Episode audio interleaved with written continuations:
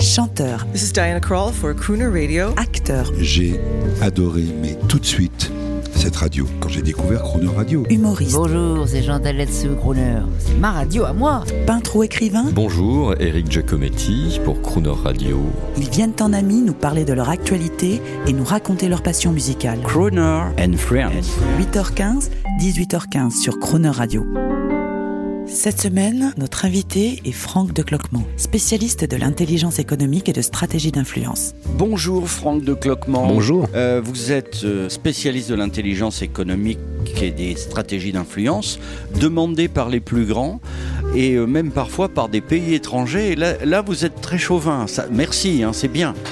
Vous ne Bah, vous laissez pas euh, acheter par les, les puissances étrangères. enfin, c'est ce qu'on m'a dit. C'est un peu ma position, c'est-à-dire que je suis avant tout euh, français, donc euh, je n'ai pas à intervenir pour d'autres puissances. On discute bien évidemment avec nos amis étrangers, on discute de plein de choses, on peut effectivement être en, en relation. On peut tout à fait garder un esprit critique puisque l'objectif étant euh, d'être en, en action pour nos intérêts Il y, a, il y a un intérêt national. Parce Il y a un intérêt national. qu'il y a plus de, il y a plus de France, il y a plus d'intérêt national, il y a plus de sentiment national. Il y a un intérêt national. Bien sûr, je pense que l'intérêt national, le sentiment national, je pense que la préservation de nos intérêts vitaux, intérêts vitaux de la nation, euh, et même la protection de la sécurité nationale, un peu sous le prisme de ce que les Américains appellent eux effectivement la sécurité nationale. Je vous signale qu'on peut plus aller en Amérique là pendant un mois. Oui, j'ai vu qu'effectivement C'est frustrant. C'est frustrant, et en tout cas c'est une prise de décision euh, du président américain consécutive euh, à la démultiplication de la viralité sur le Ce territoire côté européen. paternaliste et très trumpesque,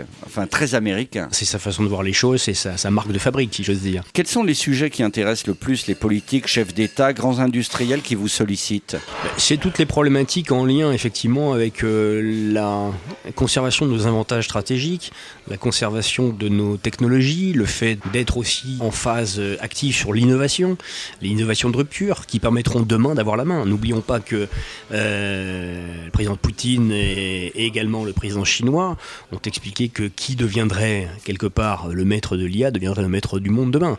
Donc une obligation de réussite dans le domaine de la technologie et de l'innovation. Vladimir Poutine, euh, j'ai euh, récemment vu un document exceptionnel d'un cinéaste anglais, si je me souviens bien, qu'il a filmé pendant de longues heures et, Poutine apparaît comme un type absolument charmant.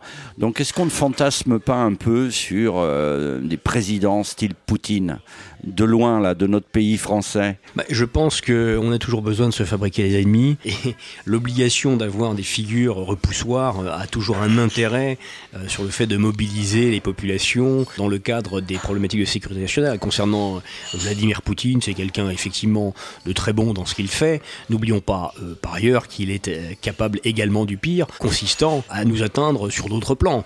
On le voit dans le domaine du cyber, on le voit dans d'autres domaines régaliens.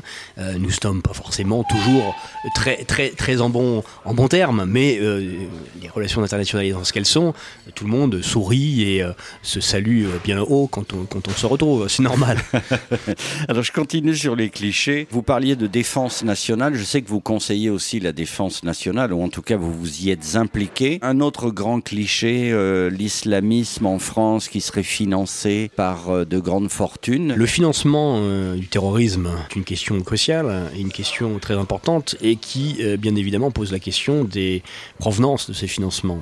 Nous avons des États étrangers qui financent, vous avez des sociétés privées qui peuvent financer, issues d'autres pays.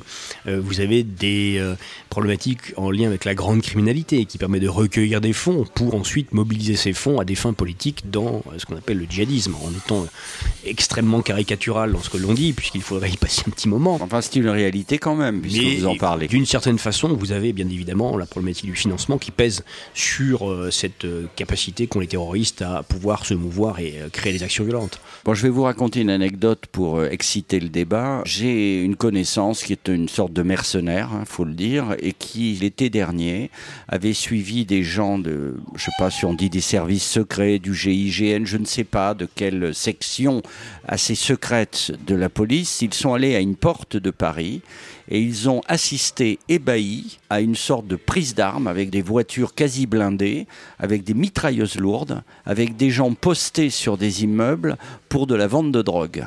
Et ils n'ont pas pu intervenir car il y avait tellement de civils en mouvement autour d'eux que ça aurait été un carnage. Qu'est-ce que vous avez à dire de ça? Bah, La grande criminalité, euh, effectivement, a partie liée dans certains cas avec les problématiques de terrorisme, euh, la drogue, les caïds.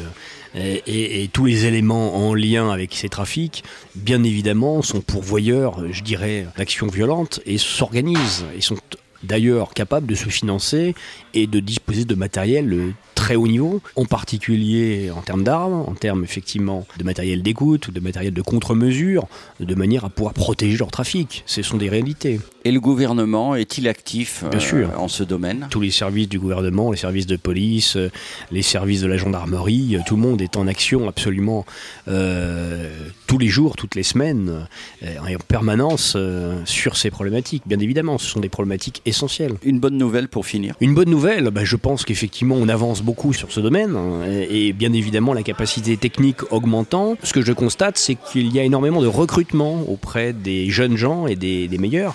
Euh, puisque les agences gouvernementales euh, augmentent euh, d'année en année leur capacité d'action en particulier par le recrutement de jeunes, formés la plupart du temps dans de bonnes écoles, dans de bonnes filières de formation, euh, et nous amenant à, à, nous, à nous pourvoir encore une fois d'une élite de demain hein, et de ceux qui seront les, les, les prochains euh, petits soldats en, en, capacité de protéger nos intérêts. Je rappelle que vous êtes également enseignant à l'IHEDN, qui est l'Institut des hautes études de la défense nationale. Euh, je suis également enseignant à l'Institut des relations internationales et stratégiques, l'IRIS, euh, où j'enseigne évidemment la géoéconomie et les problématiques d'intelligence économique et d'influence. On vous joint sur les réseaux sociaux, vous êtes, oui, on peut suis vous trouver sur LinkedIn et puis évidemment par Crooner, pourquoi pas.